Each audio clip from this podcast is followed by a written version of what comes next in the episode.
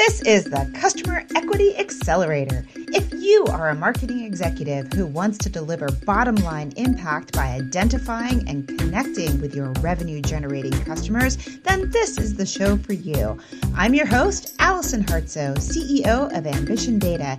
Every other week, I bring you the leaders behind the customer centric revolution who share their expert advice. If you're ready to accelerate, then let's go.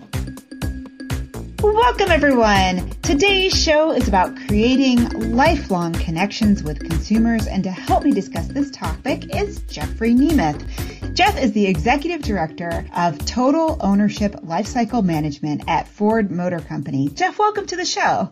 Oh, thank you for having me. I'm actually not as complicated as my title. That's great. But you have quite a unique background. Maybe you could give us a taste of how you landed in this role and what kind of experience you had that led you to this role. Sure. I feel like I've had like five careers in my lifetime with all the different things I've done. I'll just give you a few examples of, I think, some pivotal moments in my career, my life that led me to where I am today. I started out in engineering. And when I was in engineering, I noticed that when we were designing the chassis for the vehicle team that I was on, we had these specifications for what the dampening ratio would be in the shock absorbers. And I thought, huh, I wonder what that means. So I started thinking about it and I thought, what I really want to know is how does a customer want to feel when they drive the car? How do they want to feel about the ride? So I rewrote the specifications into customer language, right? When I hit a bump, I want to feel it like I feel when I drive a Toyota Sentra, right? Or a Nissan Sentra or something like that. And so what the unintended consequence of that was the engineers became more customer focused. So while before they only focused on that tolerance or that spec, now they actually had to go out and talk to customers and understand what the customers really wanted, how they wanted to feel when they drove their car, and then translate that into a dampening ratio. And you might have come up with the same answer, but at least you got the customer feedback into it. And um, we called those level three specifications. And so that was really good. And then they said, boy, this guy, we should probably move him to marketing because he loves people. And so when I moved into marketing and, and I worked for a company called Saturn at the time and they had this thing called the no dicker sticker. I don't know if you remember that. Some people do. I do remember that. Yeah. And so we actually put a little jar in the middle of all our commentaries. And anytime you used the D word, you had to put a dollar in it because they weren't dealers. They were retailers. And so you couldn't call them dealers. You had to call them retailers. And so, you know, what, and trying to convince the dealers to sell vehicles as the price is the price what's on the window sticker, like Macy's or the Gap, and how. And so it kind of revolutionized the way we thought about selling cars. And instead of salesmen focusing on the deal, the salesman focused on the customer, right? Answering the customer's questions. It wasn't like trying to get to close the deal to sell the car because the price was the price and they got paid a salary. They didn't get paid a commission. So it was just answering the customer's questions. So through that, then I went to Ford and I went through marketing and finance and product development. And then I went to running our Africa business, which was 50 countries and hundreds of dealers and three manufacturing facilities. Um, I did that for about eight years and that really taught me a lot especially in Africa with all the different cultures and I mean they've got 2000 languages on the continent. Is that right? Yeah. And just trying to understand and, and all the kind of the tribal history and a lot of that social structure was still there, even though the political structure isn't there. The community structure. And so just understanding how different people think and really that enabled us to achieve market dominance with our Ranger pickup truck in Africa is really understanding the customers and how to rate, relate to them. And that's what led me back here to focus on customers. So what is the total ownership lifecycle management role? What does that actually mean? Well, I think when you think about maybe the different hats that this my, that my team wears, what we're presently doing is trying to lead a cross-functional strategy that will reduce the cost of a vehicle for our consumers. And when I came back from Africa, they basically wanted me to try to figure out why our cars, used car values were lower than some of our competitors. And what that evolved to is trying to figure out how we manage the trust relationship with our customers because it's really about after they buy the car And most of our point of view inside the company is how do we design a car that customers want? How do we price it? How do we distribute it? The normal kind of business case of how do you sell something, right? How does your business make money? And so we know tons and tons about customers that want to buy a vehicle. What we don't know a lot about is how customers feel after they buy the vehicle. And so that's what I do. And I try to build a trusted relationship because trust builds loyalty. Loyalty builds lifetime value. Mm-hmm, which is a number that we absolutely love. And I'm noticing through your stories that there's a very clever use of language to reframe or change the perception from a deal to a customer or from a metric to a customer. And I think that's just a very smart tactic that you've used. And I wonder if that's part of the lifelong connection to a customer customer. And most companies would really love to have this lifelong connection to their customer. And yet it's not a foregone conclusion when products are sold. Why is that? You're right. Companies want to do that, but it's not like we've been in business for 100 years because we don't listen to our customers, right? Obviously we do. So what's the differentiator? And I think it's understanding that it's a more complex equation. It's really about what's the psychology for building that relationship with the customer and what are the ingredients of a trusted relationship and how do you become the most trusted provider of your good or service to the customers that you want to appeal to. And across today's demographic landscape, one size doesn't fit all. So we've got our F-150, best selling vehicle in America for 47 straight years. And then we've got our Mustang, the most filmed vehicle in all of history and the best selling sports car of all time. So we've got a great baseline to look at where we've got big groups of customers who trust us and they trust us through a relationship with our brand. So what we've done is we've tried to take that and assess the customer archetypes that those vehicles appeal to, understand how we might appeal to the archetypes for other vehicles. And so, an example, a lot of people talk about Gen X and even millennials, although they're not being talked about as much anymore because they're out to 20 somethings anymore. They're getting into the 30 somethings. And so when we think about Gen X's and millennials, everybody says, well, they're frugal. Their affordability is an issue for them. It's getting harder for them to make ends meet. They're a lot more two family and two income families.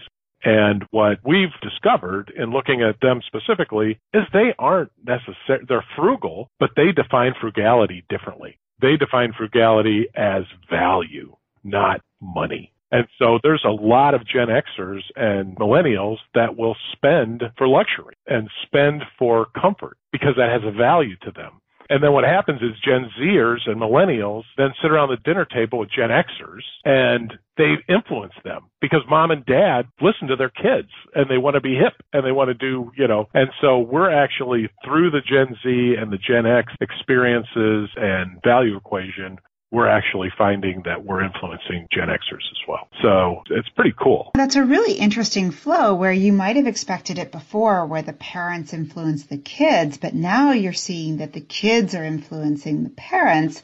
And I really like how you're unpacking the mass labels that might be applied, especially when it comes to value versus money. Is frugality about value or is it about the actual money spent? That seems like a clever way to unpack the customer base. Is this a general reflection that consumers have changed over time and now maybe the younger generation has more influence over the older generation? I'm not an anthropologist, so it's hard for me to make that distinction because I'm kind of working in the today and I haven't studied the yesterday. But what I do know is what we see is a different set of behaviors associated with the value equation of Gen Zers and millennials and we see them having different definitions for the same values that the Gen Xers and the boomers or the echo boomers have, but with a different language. So what we see is, is that success at winning this game involves appealing to them on different, on like a three-dimensional chessboard and understanding that influence between generations and within value sets. I think that makes sense. And I wonder how, as those archetypes change and the values change, do you have to see the thinking change internally at Ford as well to evolve and hold that lifelong connection to the consumer? Yeah, because of that, that lifelong connection, again, it all comes back to focusing more than ever on the ingredients of trust And the roots of trust really vary with different demographics. In the end, where the common denominator, we believe, is delivering an exceptional experience over and over and over. And no matter what demographic that we're thinking about, with zero degree of uncertainty, we want them to have that exceptional experience, which then drives the brand that they can trust. So that, when you ask if that's permeated through the company, what's really interesting is when I had this conversation. So here's a guy coming back from Africa that nobody knows in Detroit, you know, or barely knows. That's probably a little bit too and I go in and I'm talking to our executive committee, our CEO, Jim Hackett, and, and, the rest of the executive committee, and I'm having this discussion very similar to the discussion I'm having with you. And they're kind of looking at me like I'm speaking from another planet. And that was the way I felt. So then I left. They said, great, love the presentation, love the way you're thinking, keep going on this route. And about three weeks later, our creating value framework came out and our winning aspiration was to be the world's most trusted company. And that was kind of a turbocharger for me. I was like, oh my gosh, I didn't even realize that I was discussing with them what our company's mission was going to be. And, uh, our, our winning aspiration is another way to, that's the way we describe it. It's not really a mission.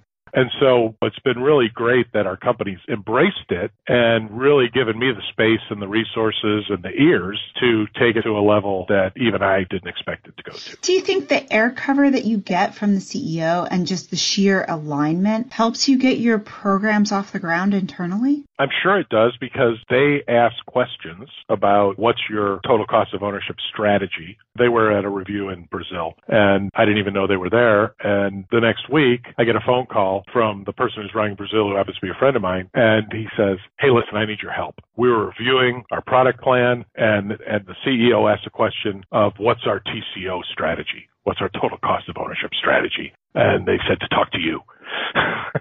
and so we spent some time putting together a strategy for him. So, and that's really just getting the right question, getting our executives to ask the right question is really what gets it going because then people know they care about it. They know they should care about it. And then they come to us and we help them with some of the tool set. But really, I want to teach a man to fish. Right? I don't want to give him a fish. So what we end up doing is we give them the tools. We spend weeks, sometimes months, teaching them the theory and how to implement it and how to deliver it to customers through our dealers. And then we let them run with it. And they pretty much just come back and ask us when they have questions. And so it's been really, really impactful at all levels of the organization. Well, that's very powerful. I believe in that strategy. Getting executives to ask the right questions is half the battle. And then you're arming them with tools. That is a very strong approach. I'm wondering if we could circle back to a few minutes ago, you said that exceptional experience drives trust. And I have to take issue with this a little bit because when we think about the customer lifetime value and we think about CLV, we're oftentimes looking for what good customers do and what not so good customers do. And the idea of giving an exceptional experience to everyone and being like Nordstrom and taking a return for tires that you never sold in the first place,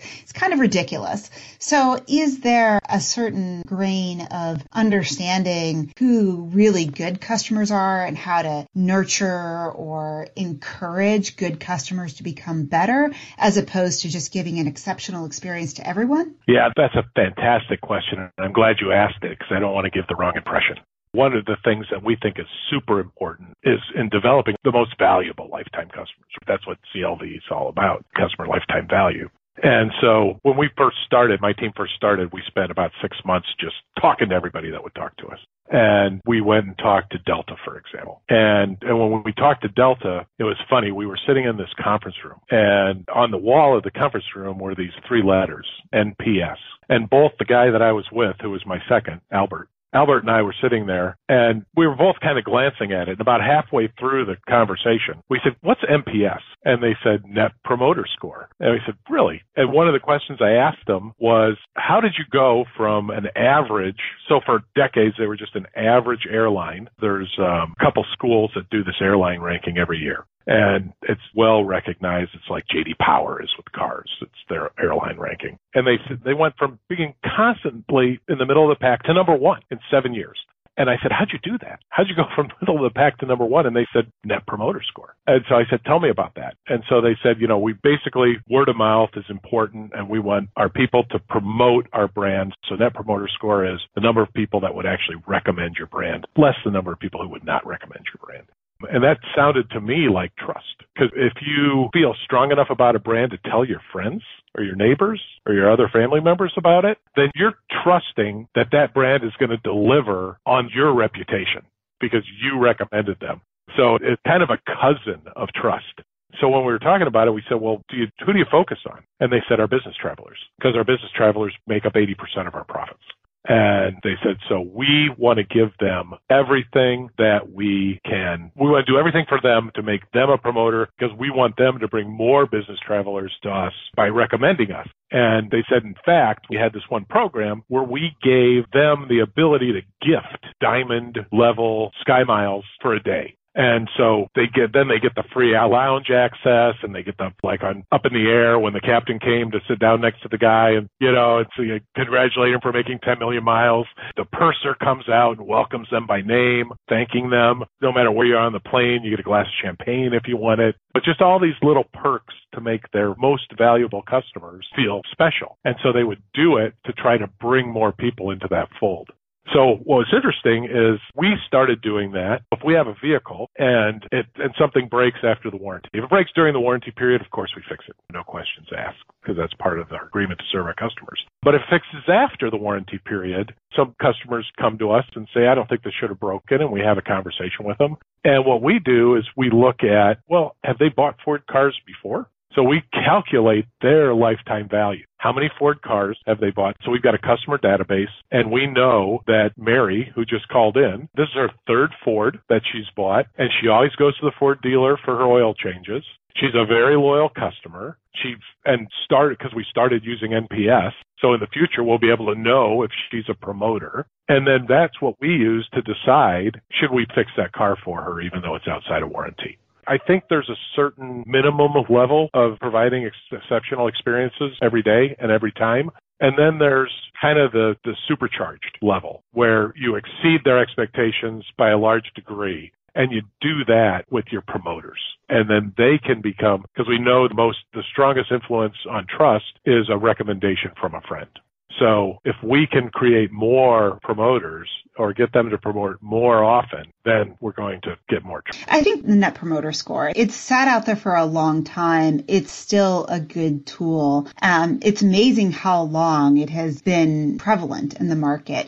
I don't think it's as sharp as CLV, but CLV doesn't necessarily give you that feeling of would someone promote this product. Although I do think it is somewhat transitory. I might be super happy about this at this particular moment in time.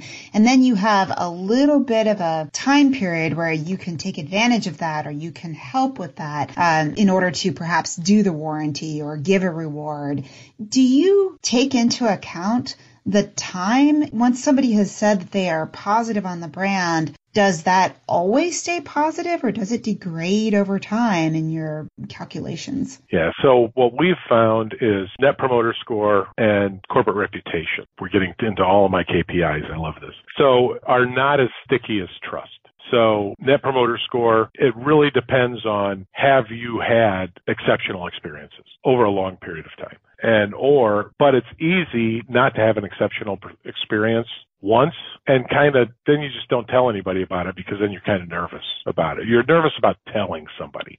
And corporate reputation is kind of a rational metric. So you read what other people say, you look at one of the great things, one of the things good about Ford from a corporate reputation standpoint is the ventilators we've been making for COVID-19. Congratulations. Thank you for that. Oh, you're welcome. And it's great. If you want to find a company that can make very complex things, it's easy to find a company that can make complex things. And it's easy to find a company that can make a lot of things. But it's hard to find a company that can make really complex things really quickly. And that's what a car company does every day. So we were perfect for this job. I mean, we were happy to do it, step up and do it. But anyway, our corporate reputation has spiked because of that. And what, but what we find is that's irrational and trust is a belief and beliefs are sticky and you, and, and they're internal. They're a feeling. And so you're right. Net promoter score, while we focus on the promoters, might not be, they might not always be promoters. They may just decide next week that they'd rather drive a Honda. And then they aren't Ford promoters anymore because they don't promote something they don't experience generally. But that doesn't mean that they don't trust Ford. It might just mean that they got a better deal or they had a car that met their needs better than one of the cars that we had. But that doesn't mean that they've lost their trust in Ford.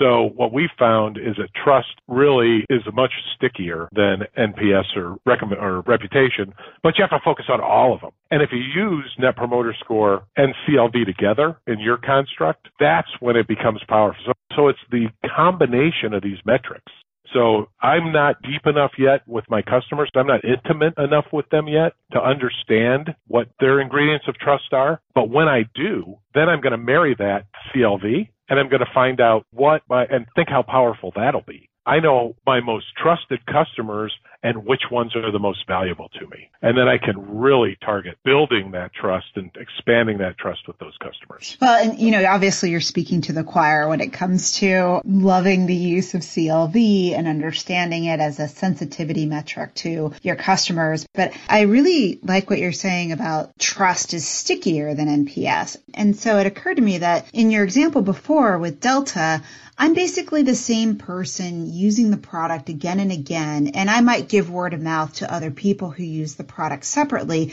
but I can't pass along an airplane like I can pass along a Ford.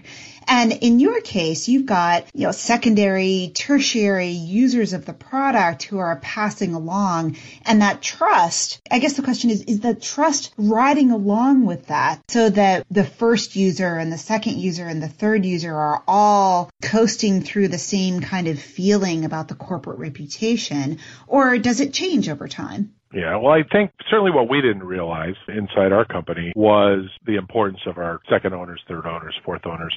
And by the way, most cars have 4.8 owners. So before they're scrapped or retired in some way, turned into planters. So what we didn't realize is how big a group that was. So we have 46 million Ford owners in the United States. And out of that 46 million, only 10 million of them are bought new and still retain their car. So 36 million of them bought the car used and they're brand ambassadors. And we've never thought of them that way. And we never thought of building trust with those used car buyers. And it's actually more important with the second owner, third owner, fourth owner of a Ford trust, that is, than it is with new car owners because the used car owners don't have a safety net. So when you buy a new car, you've got one. You've got a dealer with a big building that might be your neighbor. He's in your community. And they're usually pillars of the community. Our, we love our dealers. They're fantastic. But when you buy a used car, you might not get it from a dealer. You also, you might not have a warranty. If the car is old enough when you buy it, it'll be out of warranty. So you've got no safety nets. You might have bought it from some person you don't know, a private individual, or a used car lot that you might buy it from an online used car. They're becoming fashionable. And so there's no brick and mortar there for you even to go and talk to somebody. You have to send them an email. So what we're finding is building trust with those used car customers while it's a little bit harder because we have less connections, less contact points with them. Today more than ever with all of the various conduits available for public opinion and feedback to the community, nurturing trust with those customers is becoming more and more important. And so we're really starting to focus on those third and fourth owners, second, third, and fourth owners, and really to influence them to have a trust opinion about us. And it's difficult. I'm not going to lie to you. It's uncharted territory for us and we're just kind of starting to scratch the surface. Yeah, I can see where that would be difficult because if I buy my Ford from my family, it might be possible to understand through an address connection that there's a second or third owner getting passed down. And if I show up at the dealer, I might also appear in the data sets that you end up looking at. But if I buy it from, you know, Joe neighbor down the street and I take it to Joe repair guy and I'm not in the dealer network, really the only place you can pick up my sale is probably in the public records of the title transfer or in the, if I get on social media and I start talking about it. Yeah, and we do that. We scrape social media for people that are talking about their Ford. We'll try to connect with them. We'll send out a note and say, hey, you were talking about your Ford. Can you tell us more about that? We'd love to create a relationship with you, or we'd love to be here for you if you need us. So we have a call center at 1 800 number, and or I guess we can't call them that anymore because now they're 888. um, but anyway, so they call us up, and then we get their name, we get their VIN number, and then we create a customer record. So out of those 46 million people, we have information about 30 plus million, 31, 32 million. So it, we have been able to create that relationship with our used car owners, either through going to a dealer to buy a part or get a service or calling our call center or just connecting with us on social media. And we try, and we have something called Ford Pass, which is an app. And if you buy, if you have a Ford, you can enter your VIN number in. And if you've got a newer Ford that's got a modem in it, it'll actually connect to your car. And then you can lock and unlock your car with your phone and you can start it with your phone. And if you buy a used Ford through our dealerships, can actually get reward points. And so you can go in and get a free oil change with the, re- the reward points that you get on the app. And then when you get service and things from dealers, you get more reward, you earn points, and you can spend them different ways. You can spend them at the dealer. You can even use them, you know, at various restaurants and other things as well. I think that's a clever way to build the lifelong connection with your consumers, even as they start to move across, you know, that 4.8 uses of the car before it becomes scrap. And I imagine that the app approach is not just a great way to collect data, but it's a great way to understand people's usage and their intent and how often they're coming back and does it look like they should be coming back. It basically gives you an opening to engage them in the post purchase world, you know, the second, third, fourth ownership. Is that how it's thought about internally is as more of a two way communication pattern? Yeah, we asked them if they'd be willing to opt in to us getting data from their vehicle. And then that gives us rich data mm-hmm. source so that we understand how they drive the car, how fast, how slow, how hard they hit the brakes. And sorry, that's coming from the app, not from the car itself. Well, it's, it's downloading from the car into the app, and then we get it through the app. So as, as your phone connects to the car, the car then tells us. And we ask them if they're willing to do that. And we tell them the normal privacy stuff. We're not going to sell your information. This is just for internal use, which is all true. And, oh, it's trying to make a better experience for them. And the more we can understand about the way they drive and how they use their car, then the more we can develop a vehicle that is going to be the right vehicle for them. One of the things we offer, for example, is usage-based insurance. And we're not the only ones that do this. But we, through our Ford Pass and through the modem in the car, if you opt into this, you actually get vehicle telemetry and it sends it to our insurance company. And so if you're a safe driver, if you stop for red lights and you drive the speed limit and it's kind of the safe drivers get 40% off or the, on the TV commercials. We have that same opportunity for our customers as well with our usage based insurance. You can do that as a used owner or a new owner through the Ford Pass app. So it's just another way to provide a service, make a connection. And as time goes on, we're going to have more services that we can offer mobility services, especially as we get autonomous vehicles, electric vehicles looking for some place to charge it. You can find that on the Ford app. Parking, finding some place to park, finding some place to get your car serviced. If you have a breakdown where it's close to tow truck, all those things you can get through our app. And we're hoping to continue to expand those services so that we can do more for our customers and then we can also have a revenue stream on the back end as well. So that's part of rolling that out. So here's a tricky question then. Is Ford becoming a tech company as opposed to a car company? I love hearing those questions. aren't we all? I mean, really, aren't we all? I mean, we are cars now. I love telling people this. When Cray came out with their first supercomputer and it was the Department of Defense was using it to aim our nuclear missiles, our cars today have more computing power in them than that Cray computer did when it first came out. So are we a car company or are we a tech company? You know, the lines are blurred these days. And we probably have more engineers doing code, lines of code to control our engines and our transmissions. And we have active suspension. We've got everything inside the car, all the telematics and all the telemetry where we've got sensors inside the car that sense how quickly you're going around a corner and apply brakes or change the torque to the different tires to put you more in control. That's called dynamic stability control as you're going around the corner. We've even got some cars that feel when your tire is going into a chuck hole and actually pushes it down so that it reaches the bottom faster. And then it senses when it gets to the other wall of the hole and yanks the tire out of the hole so that you don't get that impact on your suspension system. And so are we a tech company or are we a car company? You know, I'd say yes. yes. And that is kind of a gateway to long-term customer relationships, I think. Is, I mean, it's not like if you have technology or if you have data, you're instantly customer centric and you're instantly knowing what to do about it. I don't think that's the case. I think it's more of what you do with it. So let's say that I'm a fairly new brand and I want to have lifelong customers. What would you recommend with your experience that brands today think about or do as they try to become long-term solid brands over time, like Ford? Well, I'd give you like a tactical checklist. I think first of all, recognize that price is not all that matters and focus on establishing a relationship with your customers. Understand that customer archetype, understand what value means to them. And there's going to be some people that are just going to buy the lowest price thing. Some people are going to be that way. But what we've found is in our vehicles, if you look at the top 10 purchase reasons, price isn't in there when you ask them why you bought this car. Price is not in the top 10. And so understand that. Don't get too hung up on price. Get hung up on listening to your customers and giving them what they value.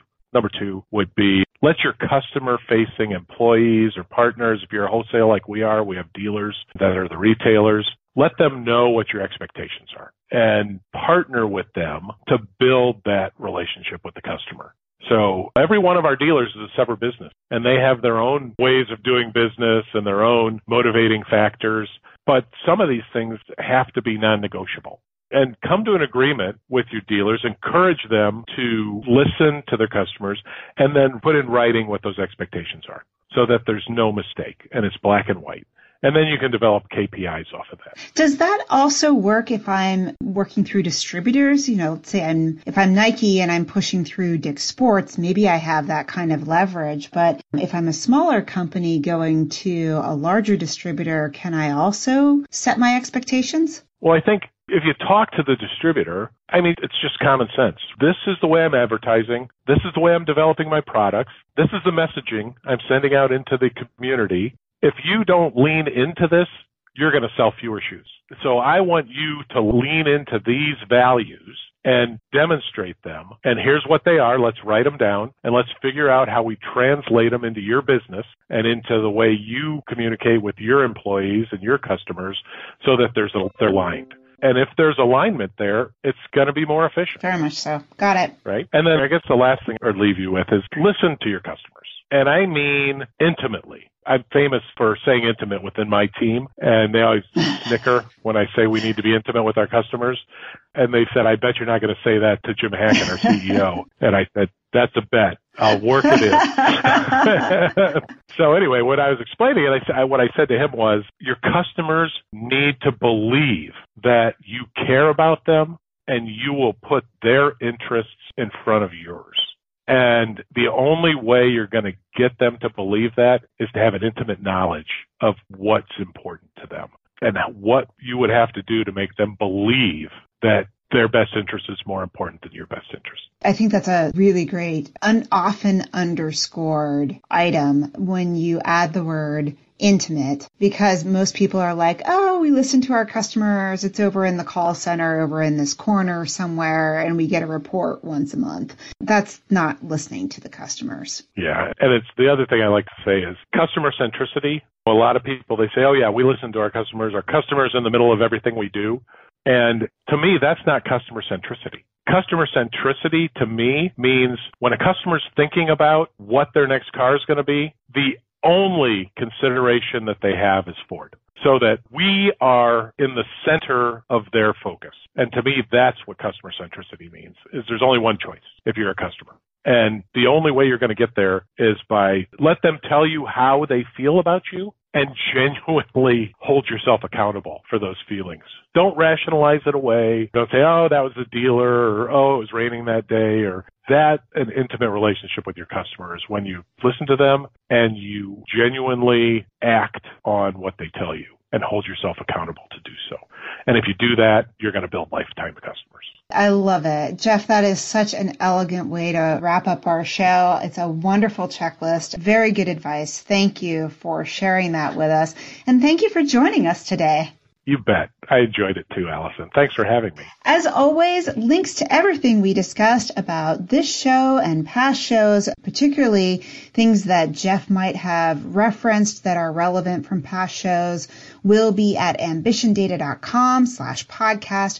Remember, when you use your data effectively, you can build customer equity. This is not magic. It's a very specific journey that you can follow to get results.